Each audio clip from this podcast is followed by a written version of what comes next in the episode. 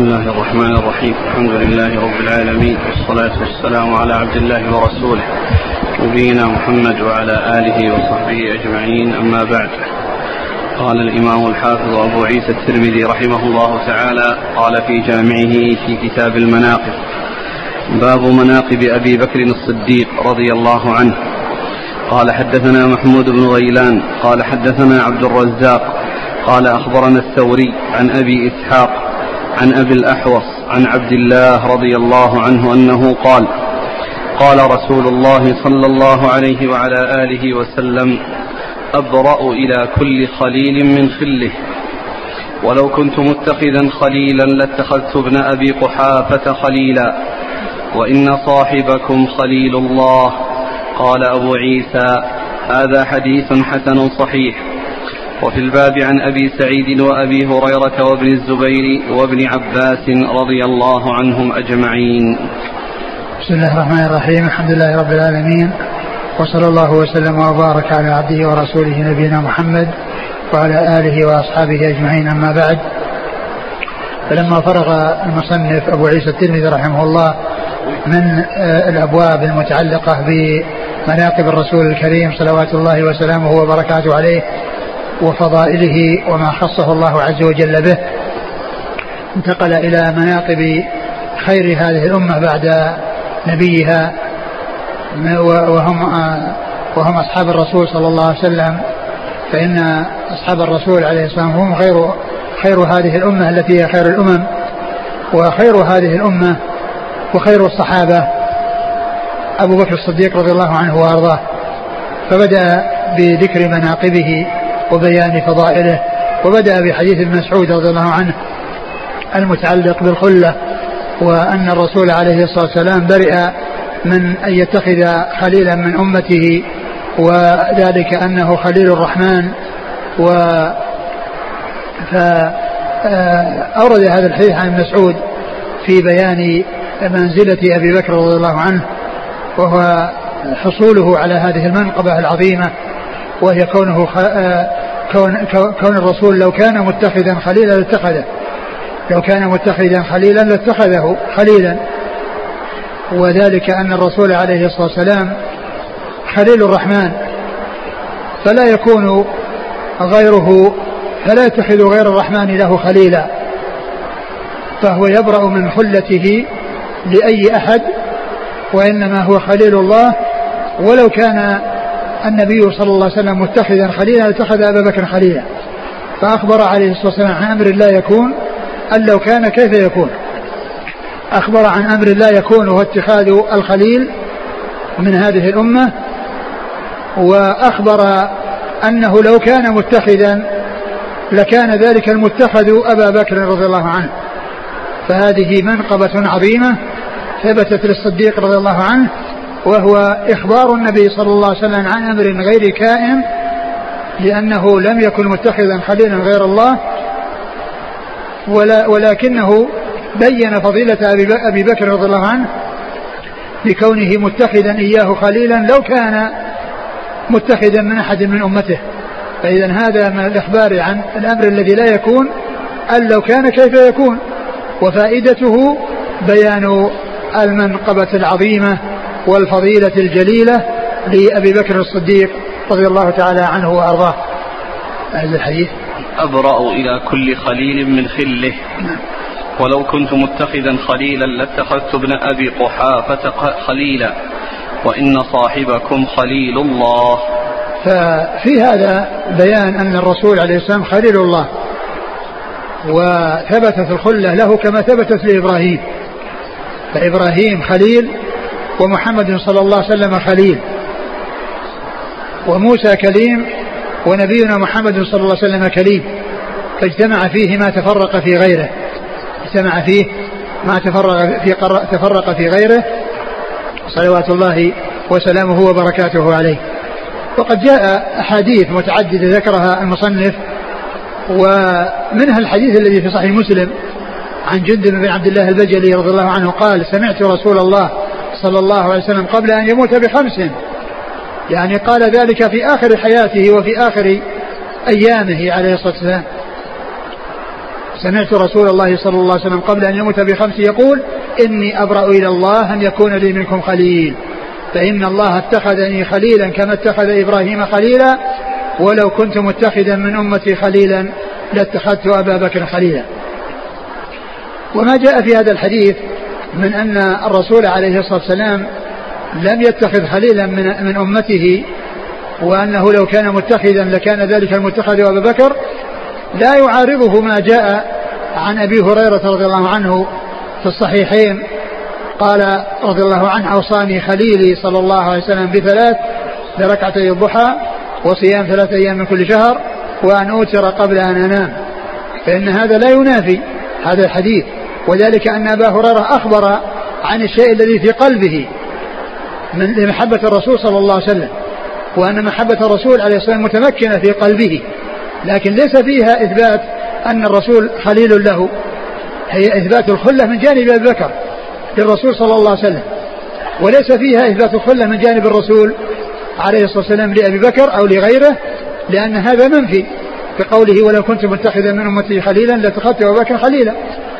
فإذا لا تنافي بين ما جاء من كون الرسول صلى الله عليه وسلم لم يتخذ خليلا من أمته وبين ما جاء من قول أبي هريرة في الصحيحين أوصاني خليلي صلى الله عليه وسلم بثلاث لأن هذا إخبار عن إخبار من أبي هريرة عما في نفسه وما في قلبه من محبة الرسول صلى الله عليه وسلم. والخلة أكمل من المحبة لأن الخلة هي نهاية المحبة وكمال المحبة. ولهذا ما أثبتت إلا للرسول صلى الله عليه وسلم ولإبراهيم عليه الصلاة والسلام. بخلاف المحبة فإن المحبة ثبتت لأولياء الله عز وجل يحبهم ويحبونه. أولياء الله عز وجل وصف الله وصفهم الله بأنهم يحبهم ويحبونه. وقال في حق علي رضي الله عنه لأعطين الراية غدا رجلا يحب الله ورسوله ويحبه الله ورسوله. فمحبة الله عز وجل حاصلة للمؤمنين ولأولياء الله عز وجل. وأما خلته فإنما هي حاصلة لإبراهيم ولمحمد عليه عليه الصلاة والسلام. هؤلاء الذين وصفوا بأنهم آه بأن كل واحد منهم خليل الله. في القرآن واتخذ الله إبراهيم خليلا. وهنا يقول صلى الله عليه وسلم و وإن صاحبكم خليل الله. وإن صاحبكم خليل الله. نعم. قال حدثنا محمود بن غيلان. محمود بن غيلان ثقة أخرجه أصحاب الكتب إلا أبا داود. عن عبد الرزاق. عبد الرزاق بن همام الصنعاني اليماني ثقة أخرجه أصحاب الكتب. عن الثوري. الثوري هو سفيان بن سعيد بن مسروق الثوري ثقة أخرجه أصحاب الكتب. عن أبي إسحاق. أبو إسحاق السبيعي عمرو بن عبد الله الهمداني السبيعي ثقة أخرج له أصحاب الكتب. عن أبي الأحوص. عن أبي الأحوص وهو عوف بن مالك ثقة أخرج له. البخاري المفرد ومسلم وأصحاب السنن. نعم. عن عبد الله. عبد الله بن مسعود الهذلي رضي الله عنه صاحب رسول الله صلى الله عليه وسلم وحديثه أخرجه أصحاب الكتب. وفي الباب عن أبي سعيد. أبو سعيد سعد بن مالك بن سنان الخدري وهو أحد السبعة المكثرين من حديث الرسول صلى الله عليه وسلم. وأبي هريرة. وأبو هريرة عبد الرحمن بن صخر الدوسي أكثر الصحابة حديثا. وابن الزبير. ابن الزبير عبد الله بن الزبير بن العوام. أخرج حديثه أصحاب الكتب الستة. وابن عباس. وابن عباس رضي الله عنهما أحد العبادلة الأربعة وأحد المكثرين من حديث الرسول صلى الله عليه وسلم.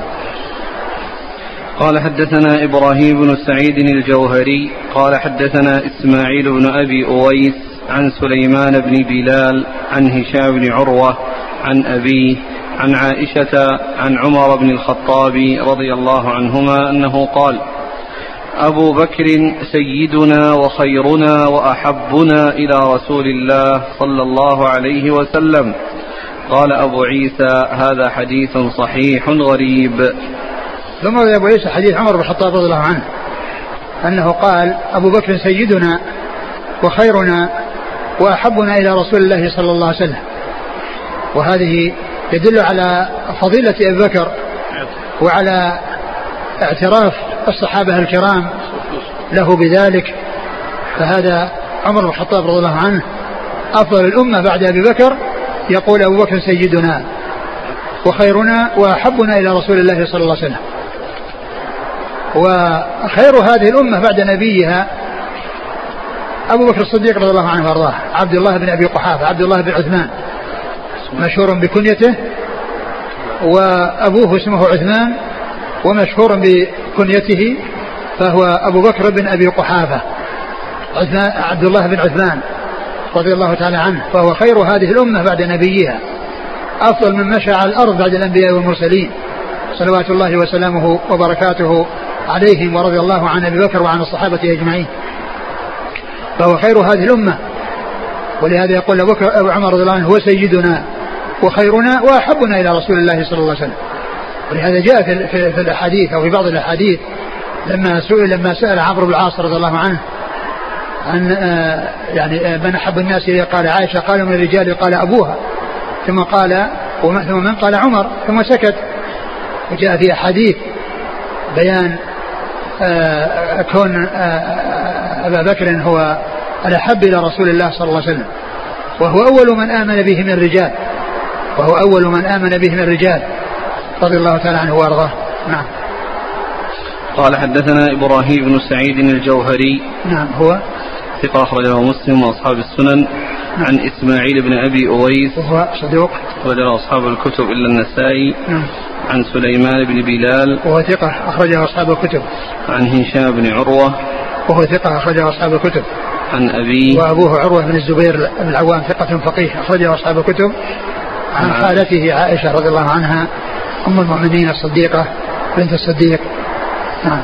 عن عمر بن الخطاب. عن عمر بن الخطاب رضي الله عنه أمير المؤمنين وثاني الخلفاء الراشدين الهاديين المهديين صاحب المناقب الجمة والفضائل الكثيرة وحديثه عند أصحاب الكتب الستة.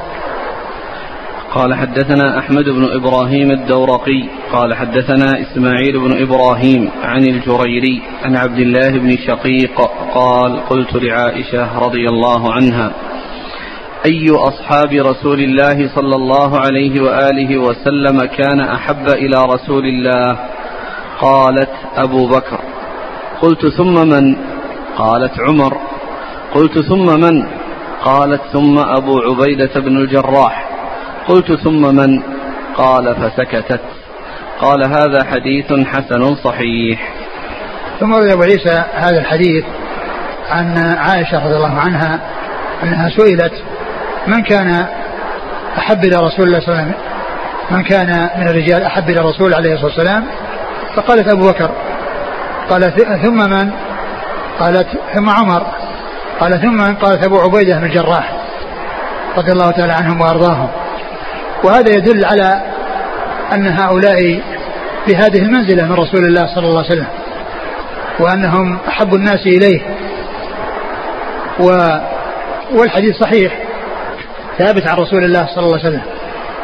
وكون أبو بكر وعمر هما أحب الصحابة إلى الرسول عليه الصلاة والسلام وأفضل الصحابة هذا بإجماع المسلمين بإجماع العلماء.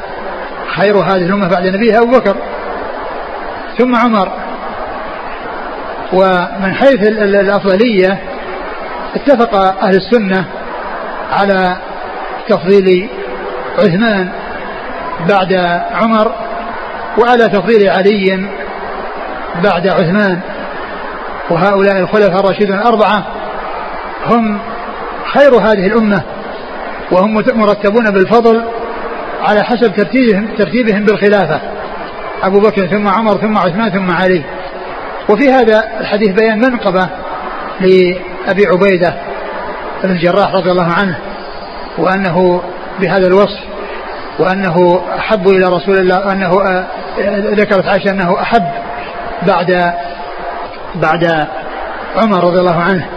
وأبو عبيدة رضي الله عنه توفي في خلافة عمر في طاعون عمواس سنة ثمانية عشرة من الهجرة.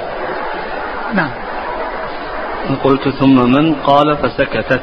ثم قال من فسكتت.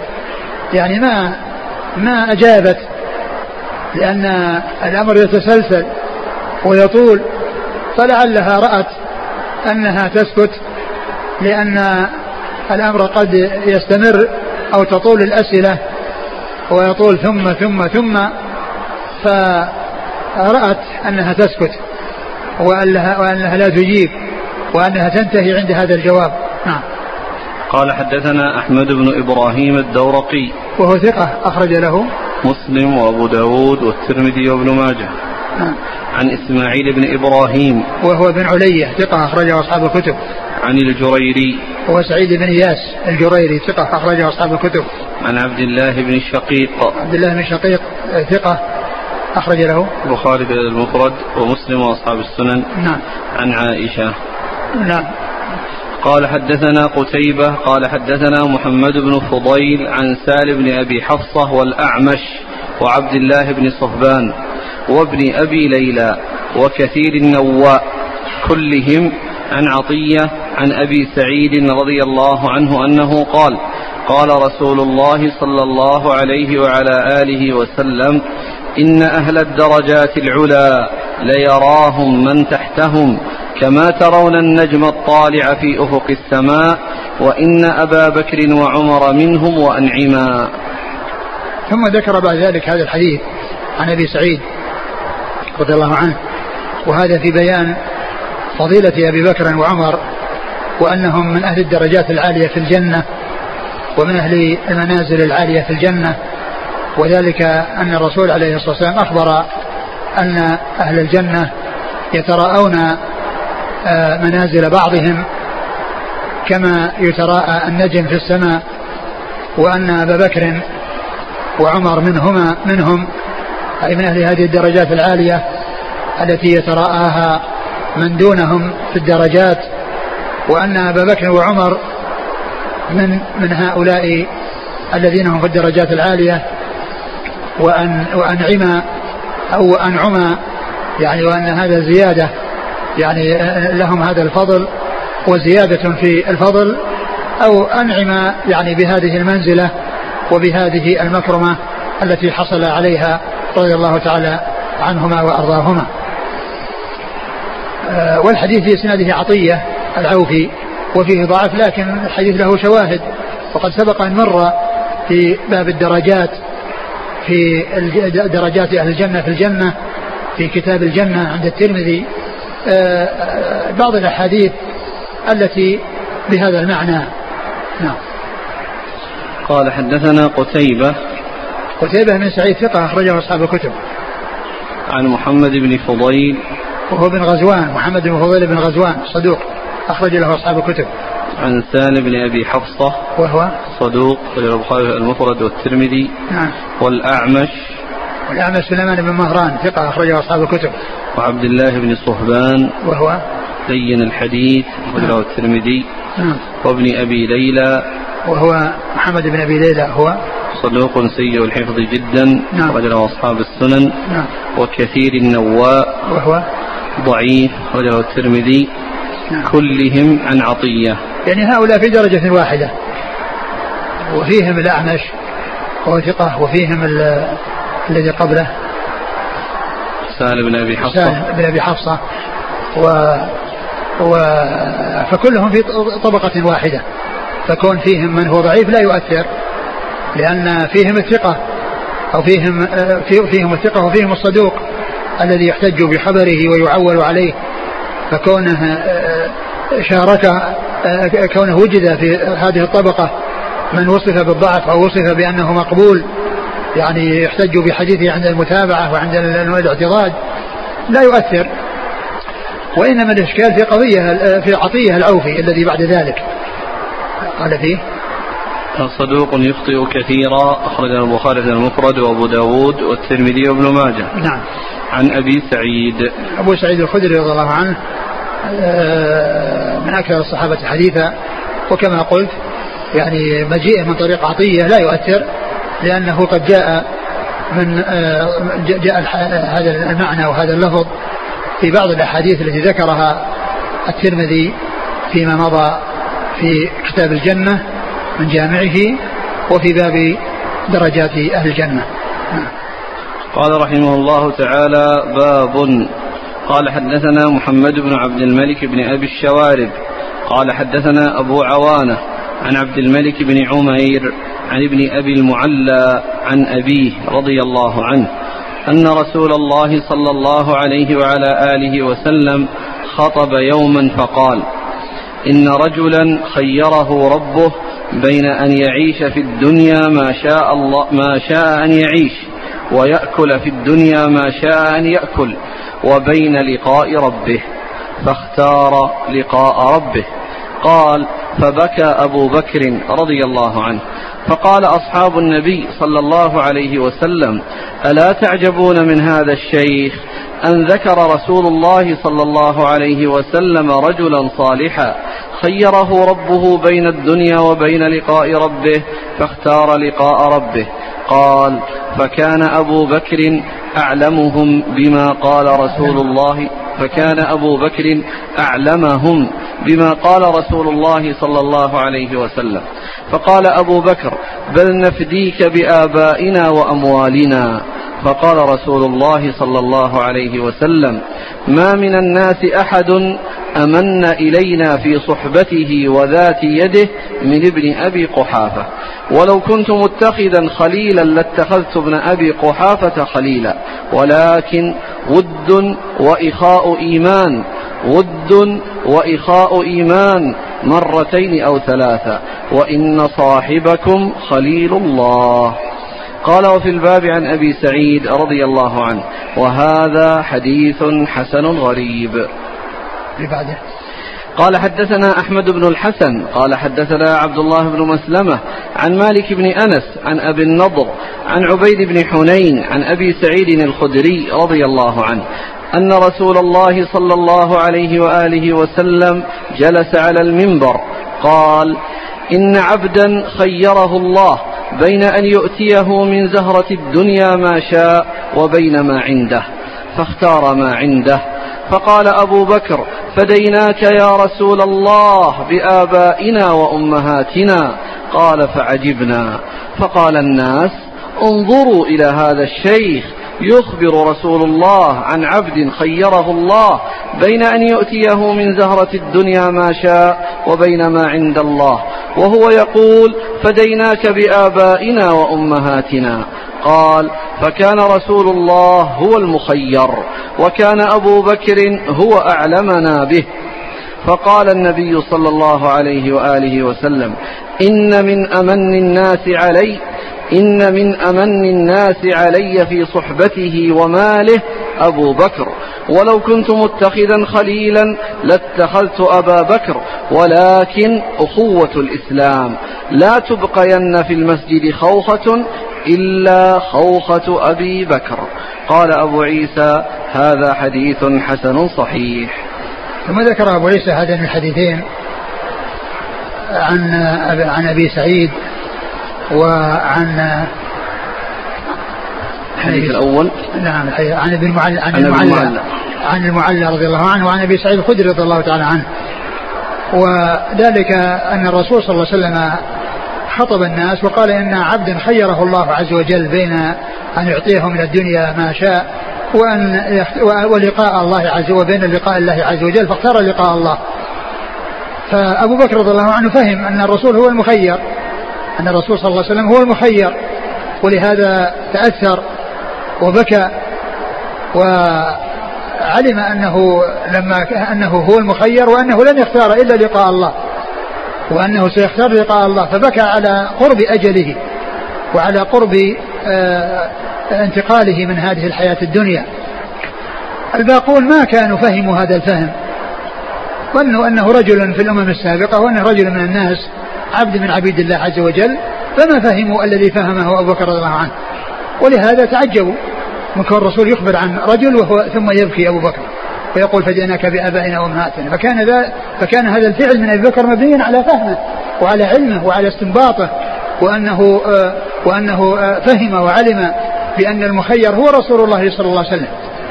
فبكى على فراقه وعلى قرب فراقه رضي الله عنه وأرضاه. قال ولهذا كان أبو بكر أعلمنا فكان رسول الله هو المخير وكان أبا بكر وكان أبو بكر أعلمنا. لأن هذا يدل على فهم وعلى آه، استنباط وعلى دقة فهم. وحيث فهم هذا الفهم الذي اختص به والصحابة تعجبوا من كونه يبكي والحديث إنما هو في رجل. فما كانوا فهموا هذا الذي فهم ولكنه فهم هذا الفهم وبكى. ولما وبعد ذلك عرفوا أن أبا بكر سبقهم إلى هذا الفهم وإلى هذا العلم وأن الرسول عليه السلام هو المخير وأن أبا بكر هو الذي كان أعلمهم بفهم ما أخبر به رسول الله صلوات الله وسلامه وبركاته عليه. ثم ذكر النبي صلى الله عليه وسلم فضله وأنه وأن أنه قد آه، صاحبه وبذل نفسه وبذل ماله في في آه، الجهاد مع الرسول صلى الله عليه وسلم وفي خدمة الرسول عليه الصلاة والسلام. فأخبر النبي عليه الصلاة والسلام أنه من أمن الناس عليه في صحبته وماله. يعني كونه يصاحبه ويلازمه ويعينه ويذب عنه ويدافع عنه. وهو الذي لازمه من حين بعث. لأنه أول من آمن به من الرجال.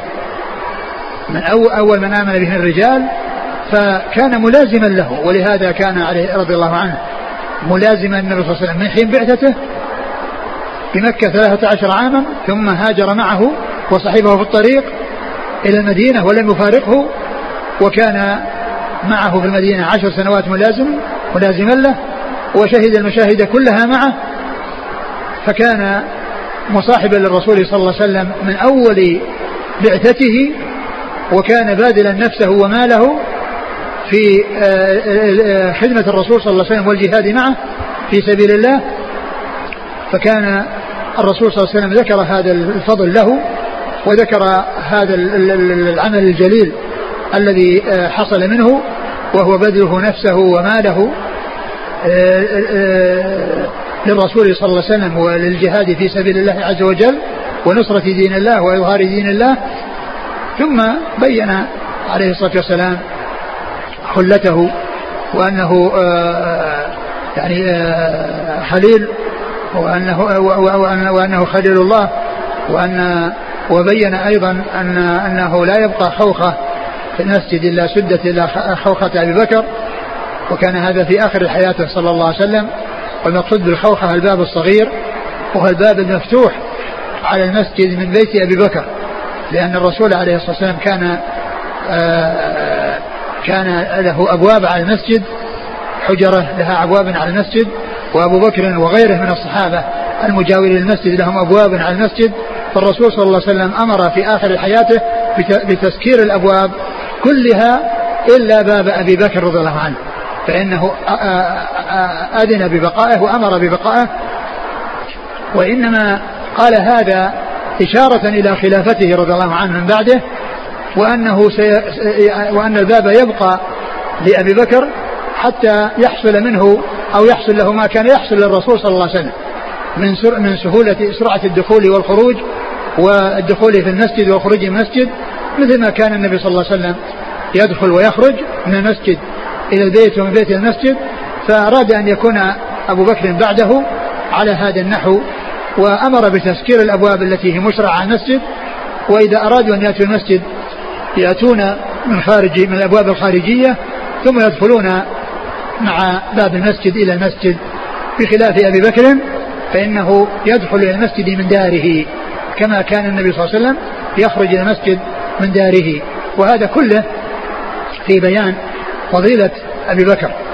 يعني هذا الحديث أو هذان الحديثان مشتملان على فضائل متعددة لأبي بكر رضي الله عنه من ناحية قول الرسول صلى الله عليه وسلم فيما يتعلق ببذله نفسه وماله ومن جهة آه، آه، أمره بتسكير الأبواب التي على المسجد وأن لا يبقى إلا خوخة الذكر وهي الباب الصغير الذي يكون على المسجد وكذلك فيما يتعلق بالخلة.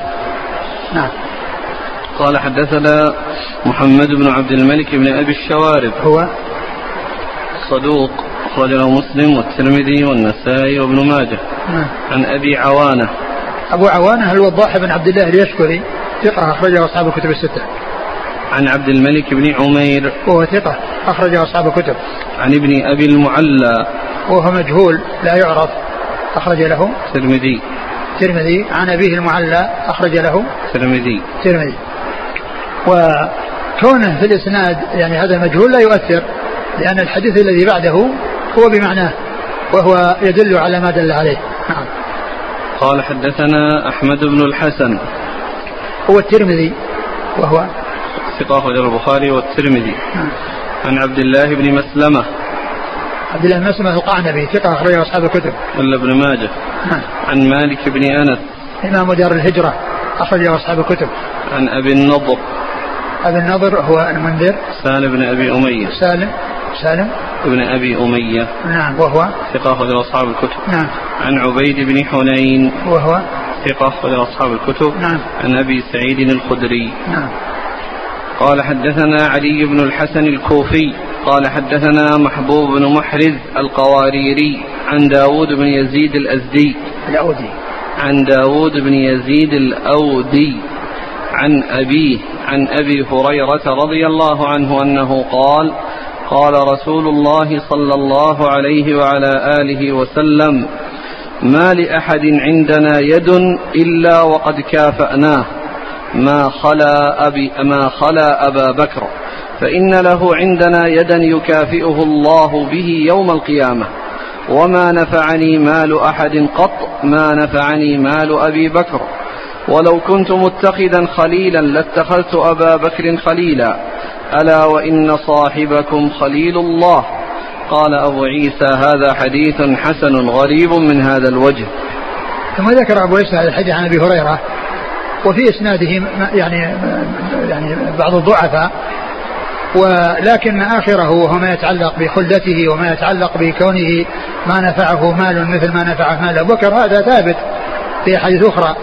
وأما ما جاء في أوله يعني في من أنه ما من أحد له يد إلا وقد كافأه الرسول صلى الله عليه وسلم عليها إلا أبا بكر ثم ذكر آه، انتفاعه بمال أبي بكر وكذلك كونه آه، هو المتخذ خليلا لو كان آه، النبي صلى الله عليه وسلم متخذا خليلا.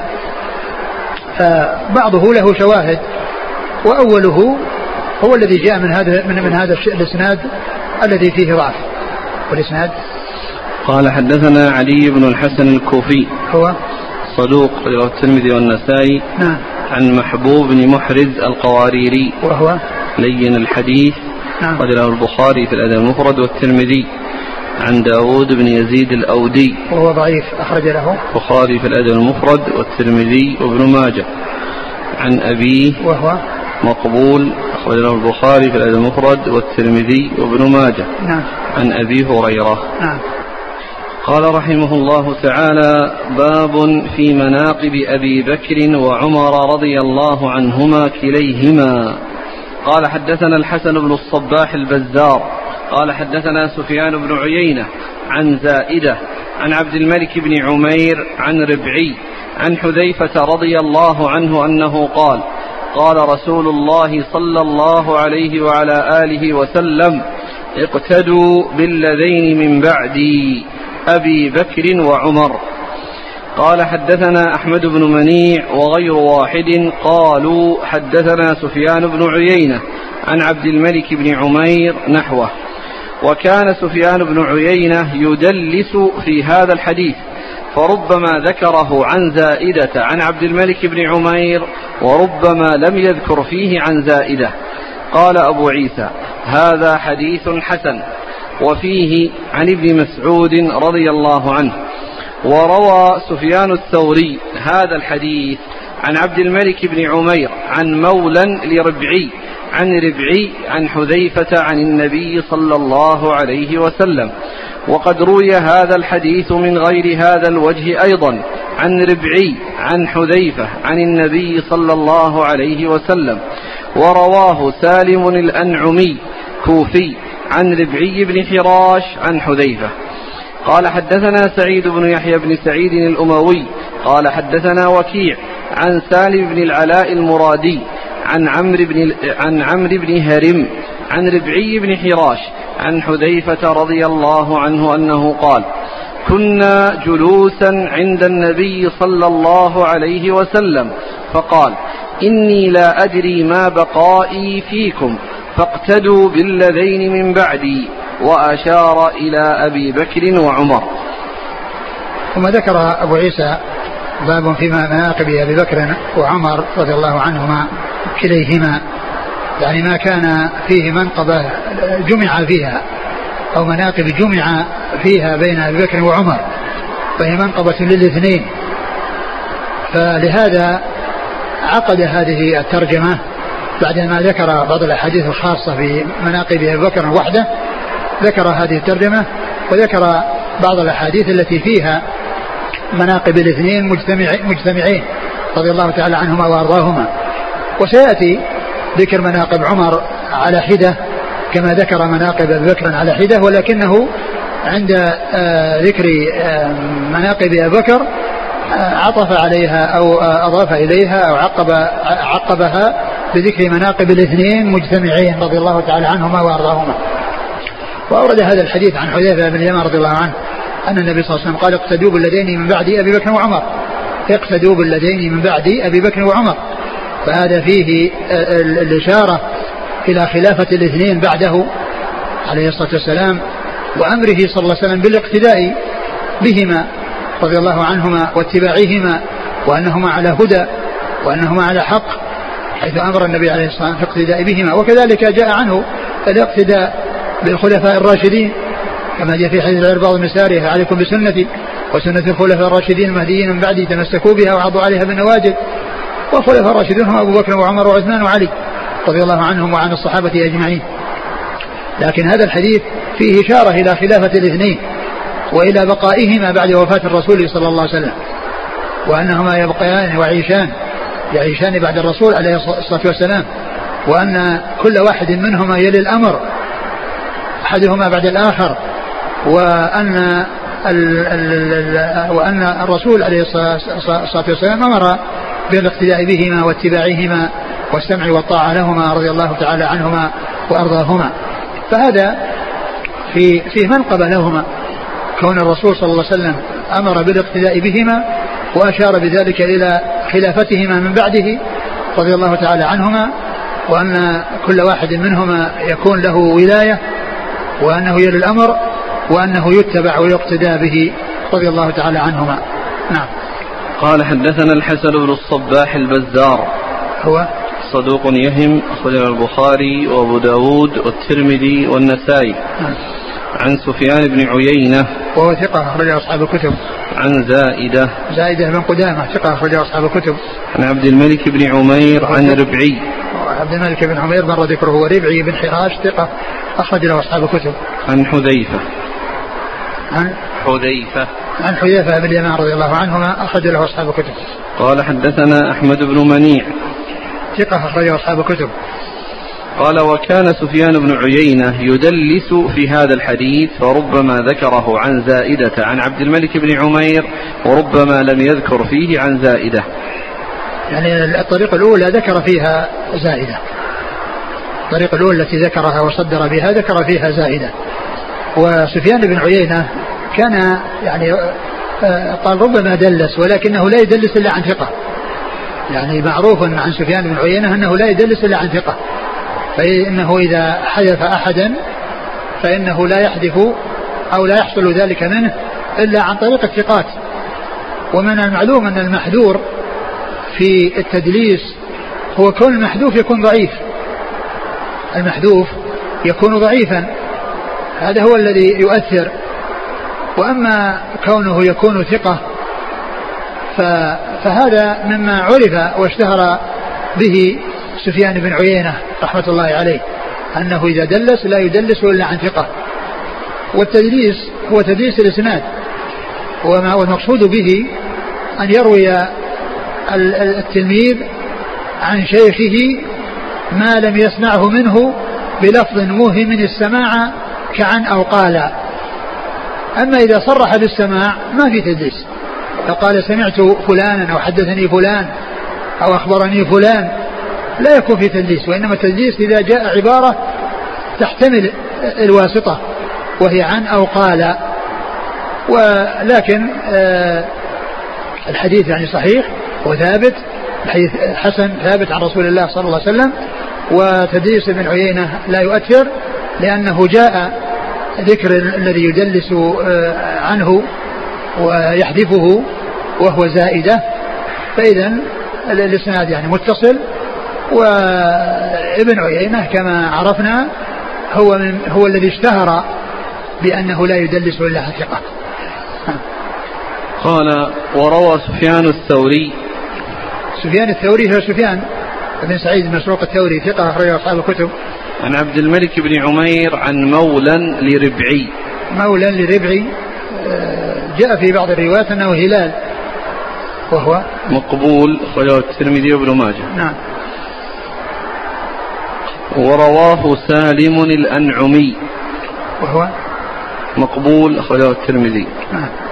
قال حدثنا سعيد بن يحيى بن سعيد الأموي. سعيد بن يحيى بن سعيد الأموي هو ثقة؟ ثقة ربما أخطأ أخرجه أصحاب الكتب إلا ابن ماجه. صدوق؟ ثقة ربما أخطأ. نعم. أخرجه أصحاب الكتب إلا ابن ماجه. نعم. عن وكيع. وكيع بن الجراح الرؤاسي الكوفي ثقة؟ أخرج أصحاب الكتب الستة. عن سالم بن العلاء المرادي عن عمرو بن هرم. عن عن سهل. هو سالم الأنعمي. سالم. نعم نعم. سالم بن العلاء المرادي. نعم. عن عمرو بن هرم. وهو؟ ثقة أخرج البخاري تعليقا ومسلم والترمذي والنسائي وابن ماجه. نعم. عن ربعي بن حراش عن حذيفة. نعم. قال قال حدثنا الحسن بن الصباح البزار قال حدثنا محمد بن كثير العبدي. عن الأوزاعي. المصيصي هو المصيصي وليس العبدي كما في صحف الأشراف.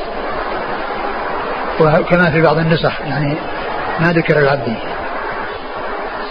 قال حدثنا محمد بن كثير المصيصي عن الأوزاعي عن قتادة عن أنس رضي الله عنه أنه قال قال رسول الله صلى الله عليه وسلم لأبي بكر وعمر هذان سيدا كهول أهل الجنة من الأولين والآخرين إلا النبيين والمرسلين.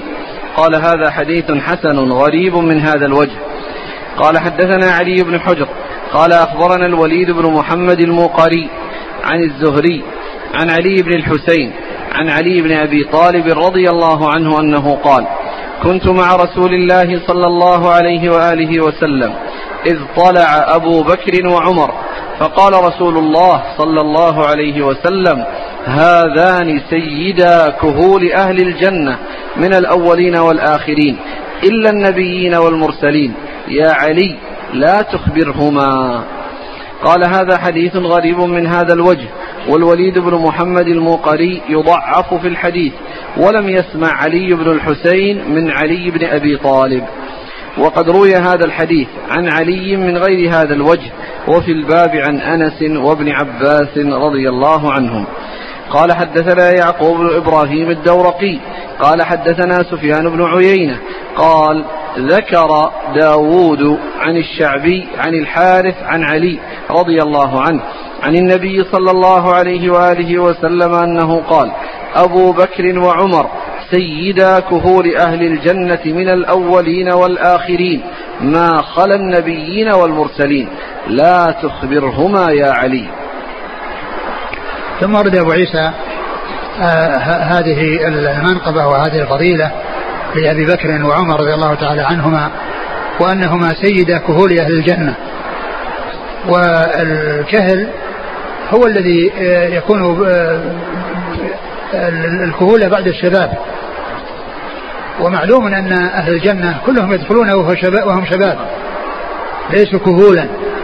ولكن هذا باعتبار ما في الدنيا باعتبار أنهما كهول فهما سيد سيد كهول أهل الجنة.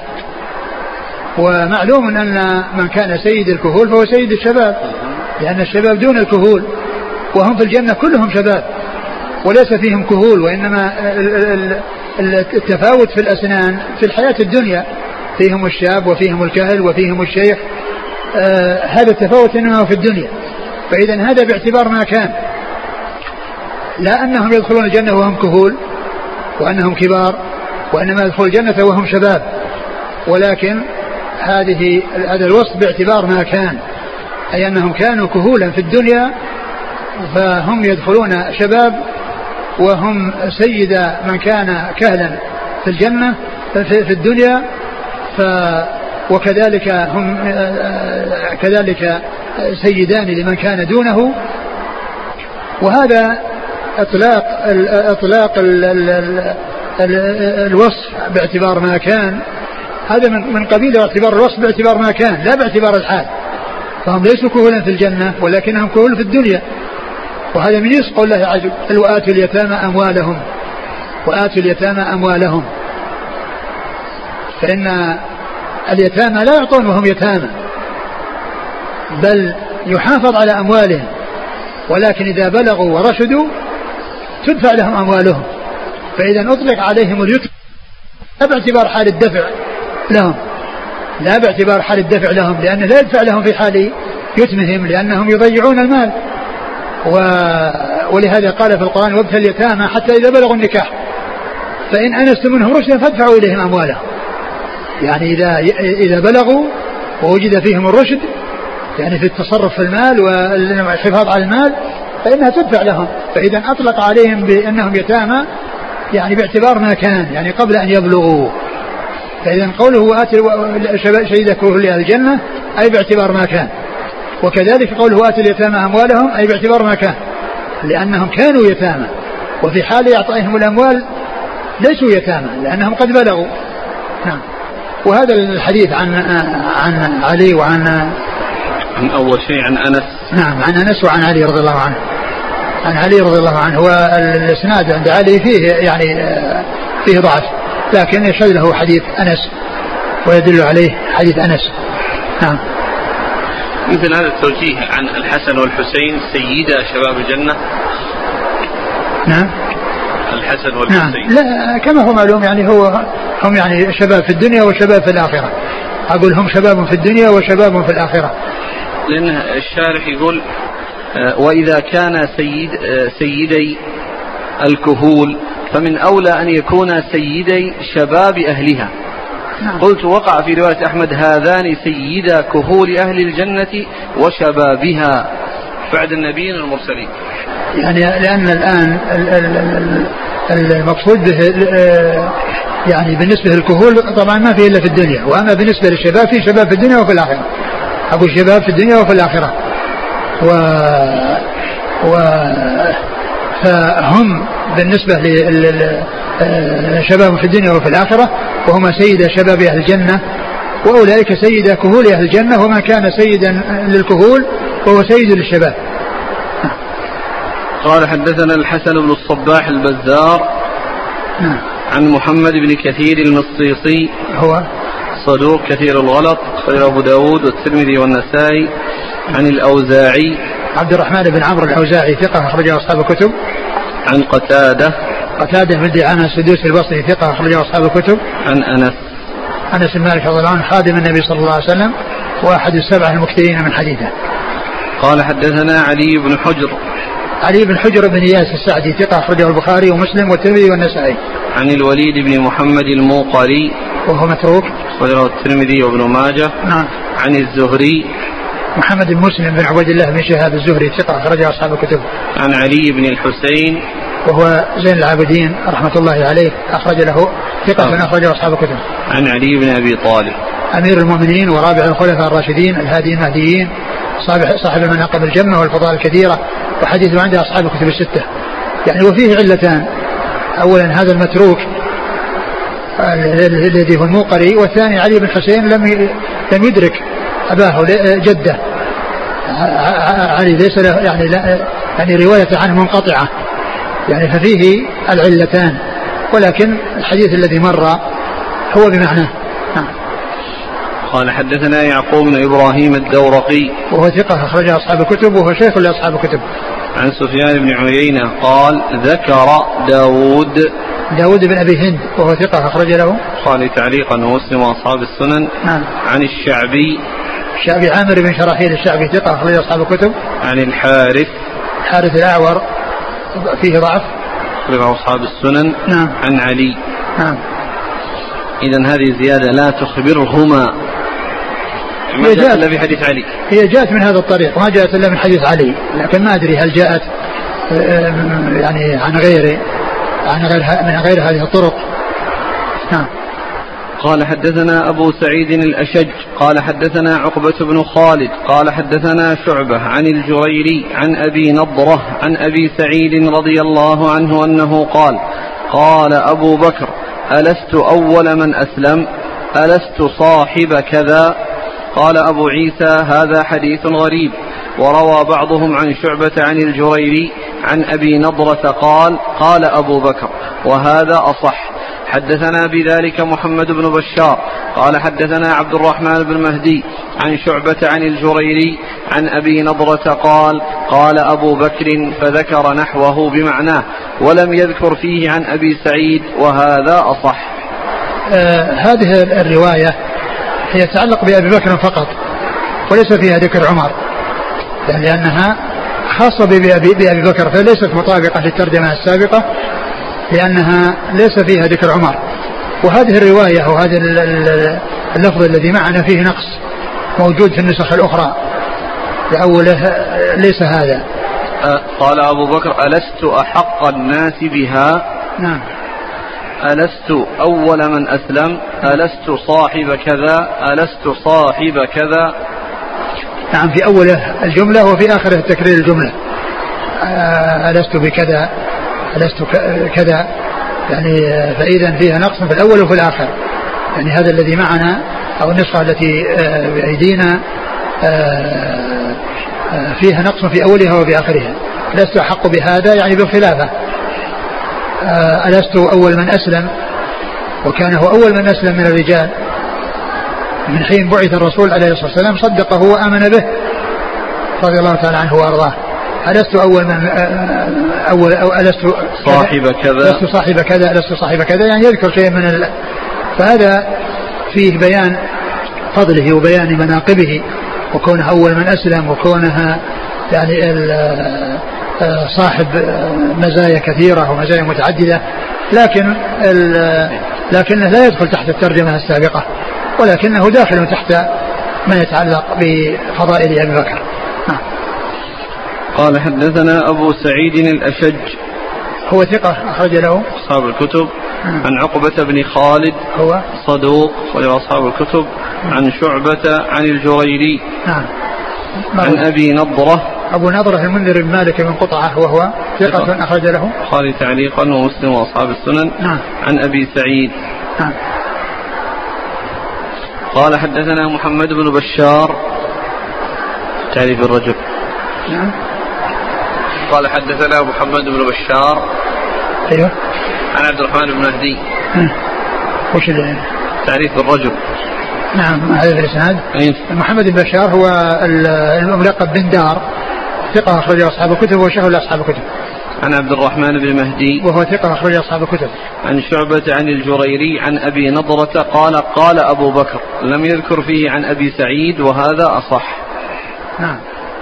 قال حدثنا محمود بن غيلان قال حدثنا أبو داود قال حدثنا الحكم بن عطية عن ثابت عن أنس رضي الله عنه أن رسول الله صلى الله عليه وعلى آله وسلم كان يخرج على أصحابه من المهاجرين والأنصار وهم جلوس فيهم أبو بكر وعمر فلا يرفع إليهم فلا يرفع إليه أحد منهم بصره إلا أبو بكر وعمر فإنهما كانا ينظران إليه وينظر إليهما ويتبسمان إليه ويتبسم إليهما.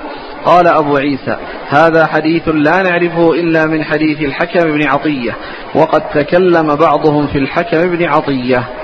قال أبو عيسى هذا حديث لا نعرفه إلا من حديث الحكم بن عطية وقد تكلم بعضهم في الحكم بن عطية.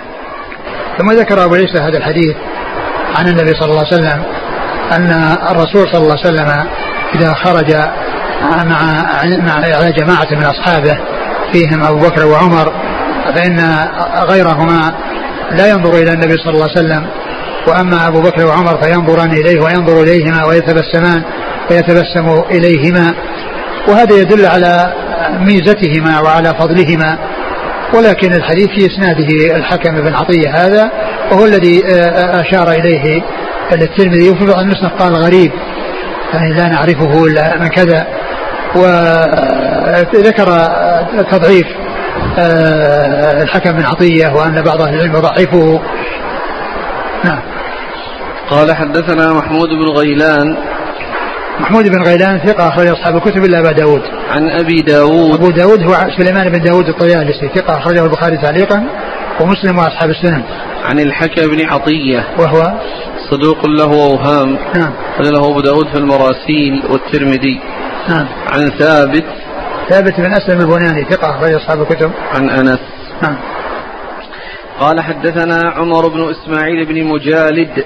قال حدثنا سعيد بن مسلمة عن إسماعيل بن أمية عن نافع عن ابن عمر رضي الله عنهما أن رسول الله صلى الله عليه وعلى آله وسلم خرج ذات يوم ودخل المسجد وأبو بكر وعمر أحدهما عن يمينه والآخر عن شماله وهو آخذ بأيديهما وقال هكذا نبعث يوم القيامة. وسعيد بن مسلمة ليس عندهم بالقوي. وقد روي هذا الحديث أيضا من غير هذا الوجه عن نافع عن ابن عمر. ثم ذكر أبو عيسى هذا الحديث عن ابن عمر رضي الله عنهما أن النبي صلى الله عليه وسلم خرج إلى أصحابه وأبو بكر عن يمينه وعمر عن شماله وقد أخذ بأيديهما وقال هكذا نبعث يوم القيامة. كأنهم يبعثون جميعا وأنهم يخرجون من قبورهم جميعا و والحديث في إسناده ضعف أشار إليه الترمذي. هذا الحديث ضعيف لأن في إسناده من هو متروك ومن هو آه، مضاعف. وقد أشار الترمذي إلى تضعيف أحد رواته. نعم والإسناد. قال حدثنا عمر بن إسماعيل بن مجالد. وهو متروك أخرج له. الترمذي نعم. عن سعيد بن مسلمة. وهو؟ ضعيف وله نعم. الترمذي بن ماجه. نعم. عن إسماعيل بن أمية. وهو؟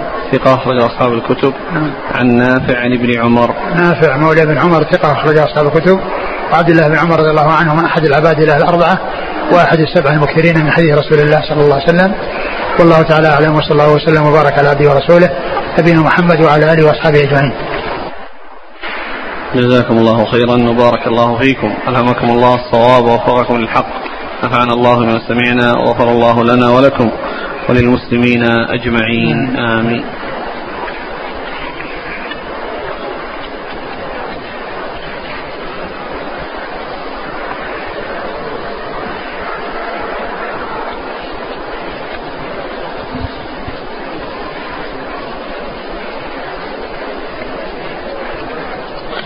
يقول فضيلة الشيخ هل آدم عليه السلام كليم الله؟ هو جاء أنه مكلم.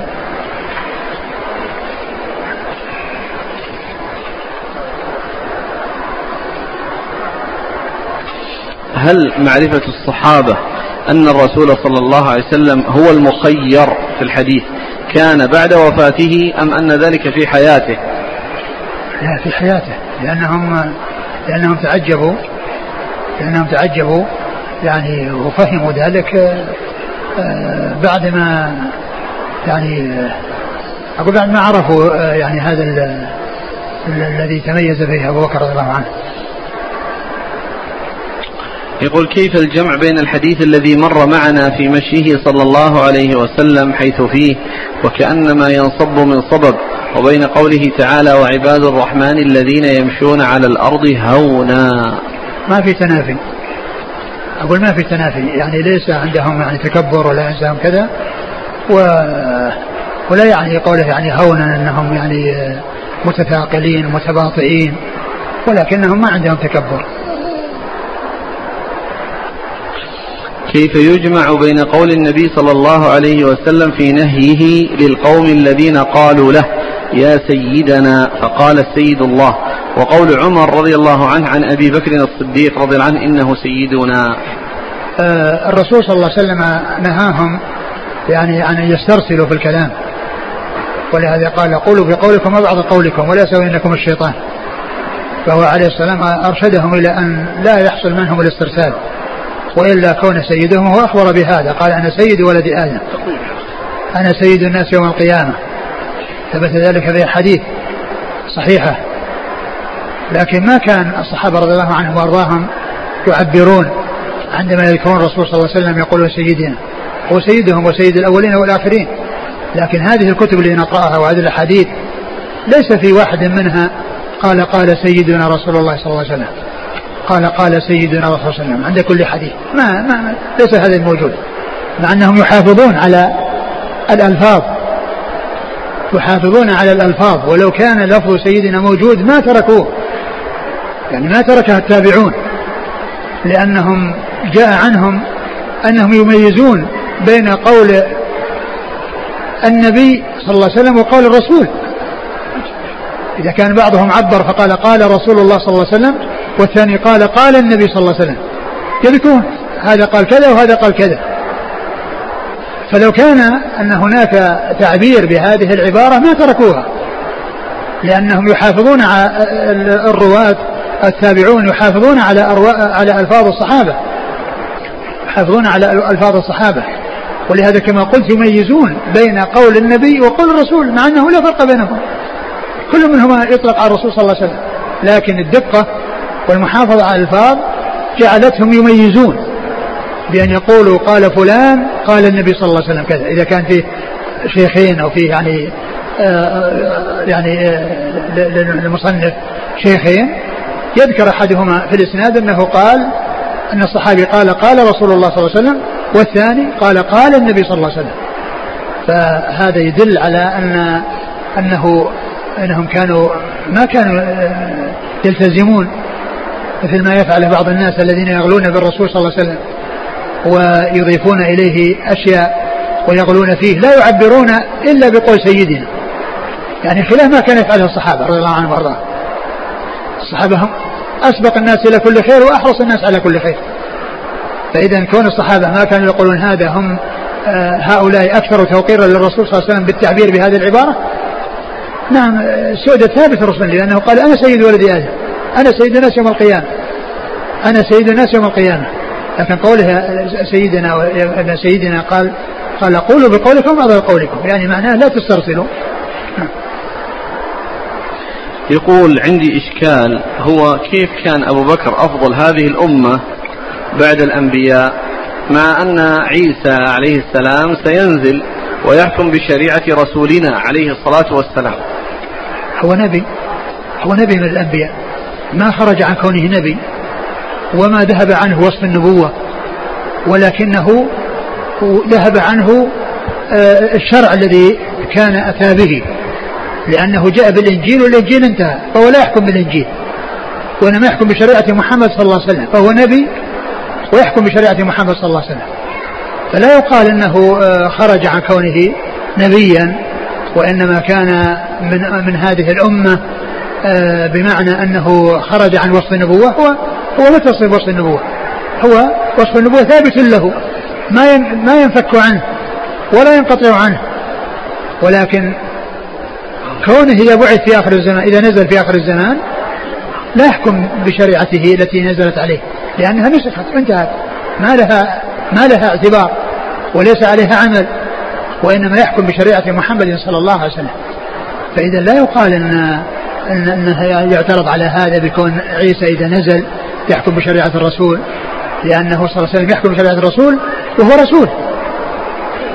لا يحكم بشريعته المنزلة عليه وهي الإنجيل وإنما يحكم بشريعة محمد صلى الله عليه وسلم. فإذا أبو بكر هو خير هذه الأمة. هل يجوز أن يتخذ المرء خليلا غير النبي صلى الله عليه وسلم؟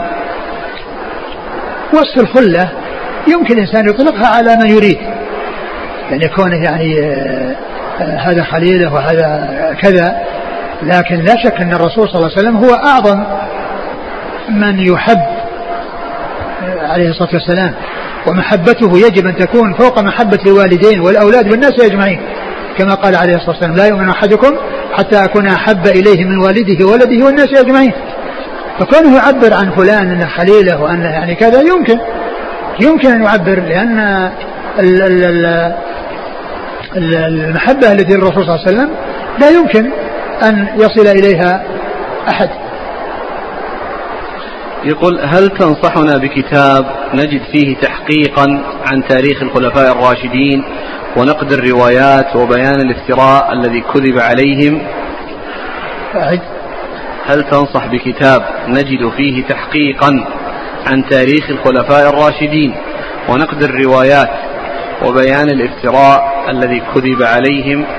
والله ما أعلم يعني كتاب معين أستطيع الآن يعني ما في ذهني الآن كتابا آه، أقوله ولكنه موجود في آه، يعني في آه، الكتب أو في ثنايا الكتب المتنوعة المتعددة التي فيها الدفاع عن الصحابة وبيان فضلهم وبيان منازلهم وأن أفضلهم فلان ثم فلان وبيان مناقبه وبيان فضائله. هذا موجود في في في كتب المناقب العامة والخاصة.